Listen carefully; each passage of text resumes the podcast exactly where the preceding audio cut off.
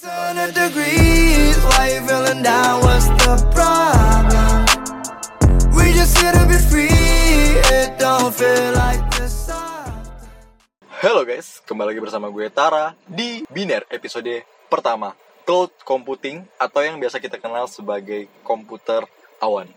Nah, hari ini gue nggak sendiri ya, ditemani oleh teman gue dari Selfomindo yaitu Chandra. Halo Chandra. Halo Mas Tara, Mas- baik sekali hari ini ya. Oh iya dong, kita harus selalu semangat Hari- ya. Hari cerah banget.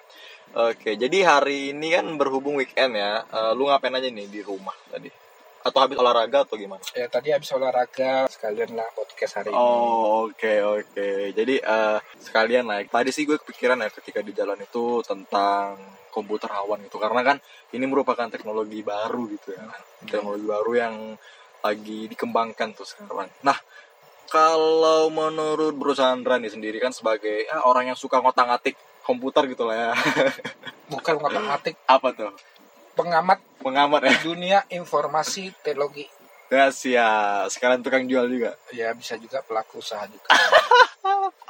Oke oke oke. Nah, nih nih eh, mungkin teman-teman di rumah pada belum tahu juga itu ya. Apa sih eh, pengertian dari cloud computing atau komputer awan itu yang mungkin Bro Chandra bisa bantu jelasin. Oke, Hmm, gimana tuh? Simpelnya aja deh. kita simpelnya aja ya, yang Hmm. seperti eh, bahasanya yang yang bisa dimengerti. Contohnya ya di rumah kan ada PC. Seolah-olah PC ini ada di dunia internet global atau virtual lah begitu. Jadi data-data kita itu Oke. bisa di backup di dunia maya. Secara ringkasnya begitu ya. Wah, berarti di backup di dunia maya.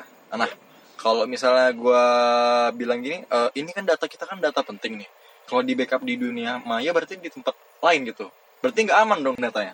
Oh iya, jangan-jangan sering-sering juga untuk di backup ke dunia maya kok data penting.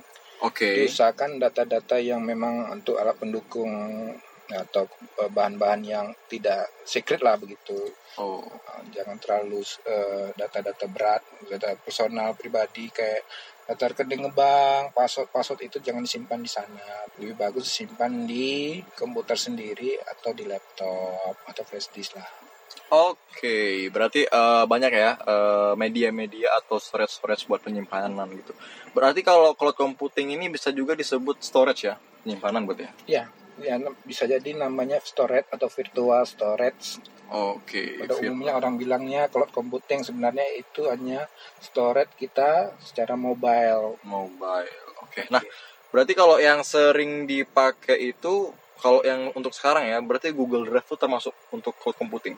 Iya, se- sebenarnya itu eh, contoh yang sering dipakai sehari-hari sekarang kan Google Drive itu kan eh, memang mirip juga seperti flash disk ya virtual lah begitu. Oke. Atau Hmm. dibilang sekarang udah namanya sekarang cloud computing itu digunakan sekarang namanya virtual machine. Oh. untuk platform aplikasi untuk trial and error. Kalau teman-teman mau menjadi programmer untuk untuk membuat startup, jadi Google Drive itu sekarang fiturnya sudah dikembangin oleh Google. Ah, Ke depannya oke.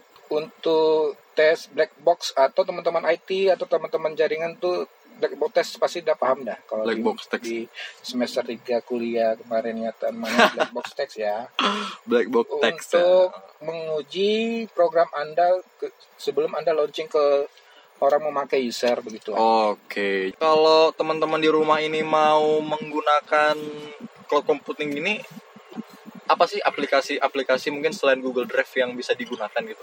Sebenarnya banyak. Banyak, Eh, oke. Dulu di awal-awal berdirinya Google ataupun produk-produk lain itu fungsinya untuk meminimalisasi biaya kos listrik. Oh, oke. Oke, jadi diciptakan cloud computing memudahkan kita untuk membangun sebuah aplikasi yang berbentuk tadi ap- API, web mobile, atau JIS, atau namanya produk-produk Anda yang ke depannya untuk Android apps. Oke. Oh, berarti banyak ya eh, Iya. seperti itu fungsinya dan juga eh, banyak juga tools-tools yang digunakan ya untuk eh, memulai untuk menggunakan cloud computing ini. Nah, urgensinya apa gitu? Cloud computing itu sekarang digunakan gitu. Sedangkan kita kan sudah punya hard disk nih, udah punya flash disk, udah punya segala macam gitu. Kenapa sih harus pakai cloud computing itu? Urgensinya apa? Oke, ada kelebihan juga. Ah, kalau kita punya hard disk kalau rusak hard disknya ya data kita nggak bisa lagi kita ambil atau recovery Oke. kalau sedangkan kalau computing ini dia punya teknologi namanya disaster recovery Oh, Dia- disaster recovery. Oke. dia punya tiga bagian di dalam pengolahan operasionalnya bila data satu primerinya ada slab-slab bagiannya untuk membackup secara otomatis otomatis redundant namanya Oke. jadi data kita itu kalau dibilang hilang nggak mungkin karena secara pelaku usaha operator itu akan menggaransi data itu bahkan dijamin selamanya masih ada gitu aja. Oh, oke oke mengerti ngerti. Nah, eh kalau untuk tadi kan kita ngomongin virtual ya. Kalau untuk fisik nih, mungkin teman-teman di Batam atau sebagai eh pelaku usaha juga di bidang IT mungkin pengen tahu tuh di mana sih kalau untuk tempat penyewaan ser- server ataupun storage gitu. Karena mungkin teman-teman di sini mau memulai usaha atau membuka startup gitu. Kalau kita kan lagi ngomongin soal storage gitu, nah di mana tuh bang? Tempat Oke. yang cocok untuk dia Eh, menyimpan data-data perusahaannya gitu. Kalau perusahaan secara skalanya kan ada yang namanya enterprise itu ya, Ya. perusahaan yang memang omsetnya sudah besar itu biasanya ada kita bermitra dengan namanya IDC Internet Data Center. IDC Internet Data Center. Nah, itu di mana tuh Nah, itu lokasinya? lokasinya di Sumatera Promo. Bermitra beberapa perusahaan Ah, juga, perusahaan. betul, betul. Contohnya perusahaan kayak Telkom kan lagi ada produknya i- iCloud.id. iCloud. Oh, apa namanya? Maaf. iCloud.id. iCloud.id. Oke. Nanti di sana ada juga di beberapa juga perusahaan-perusahaan kayak Moratel yang ada di Nongsa juga ada Oke. gitu. Dan ya antara mereka dua ini lagi lagi berbagi usaha dalam bidang big data, cloud, Cloud ya. iya Internet of Things itu lagi galang-galang dan Telkomindo juga di bidang ini memanfaatkan fasilitas yang ada operasional mereka gitu. Oh, oke oke oke. Nah, eh, kembali lagi nih untuk di dunia cloud computing tadi kan. Nah, kita tadi sedikit mengebahas soal server dan ini cloud computing.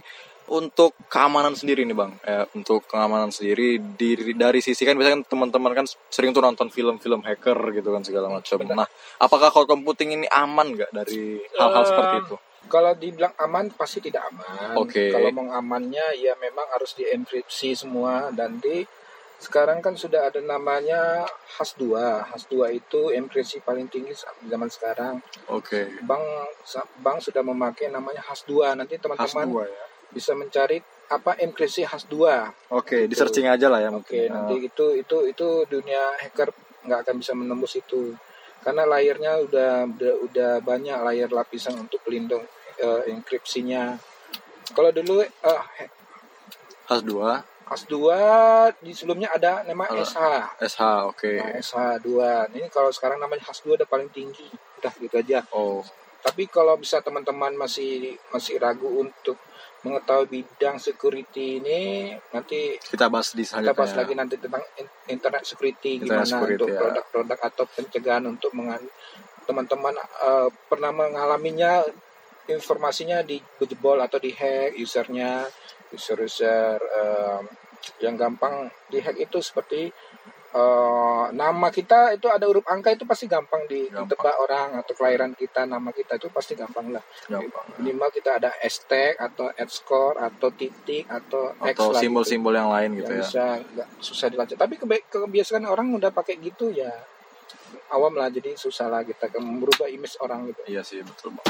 Nah terakhir nih bang untuk manfaat dari cloud computing sendiri berarti cukup banyak gitu ya. Nah mungkin eh, tadi untuk teman-teman ataupun eh, para pelaku pelaku usaha di dunia IT sebelum memulai menggunakan cloud computing ini apa yang harus diperhatikan itu? Mungkin kebutuhan data, biaya juga mungkin dan lain-lain gimana? Em, sebenarnya kalau lebih mudah anda pernah buat FTP drive server Oke. itu pasti untuk itu share alone ya Hmm. tapi itu kan paling ya biaya untuk bangunnya kan lebih mahal Oke. lebih bagus kita menyewa karena kalau kita bangun sendiri server sendiri itu butuh biayanya itu bisa beli server bisa beli internet bisa eh, bangun tak beli hard disk atau anda pernah ini nggak nas gitu kan nas lokal Oke. nah, lebih bagus beli kalau kemuting aja karena kalau kemuting biayanya listriknya hemat Iya, kita tidak ada nggak ruangan memikirkan gitu ya. internet tinggal bayar bulanannya aja sekarang kalau Iya. kemuting biayanya udah murah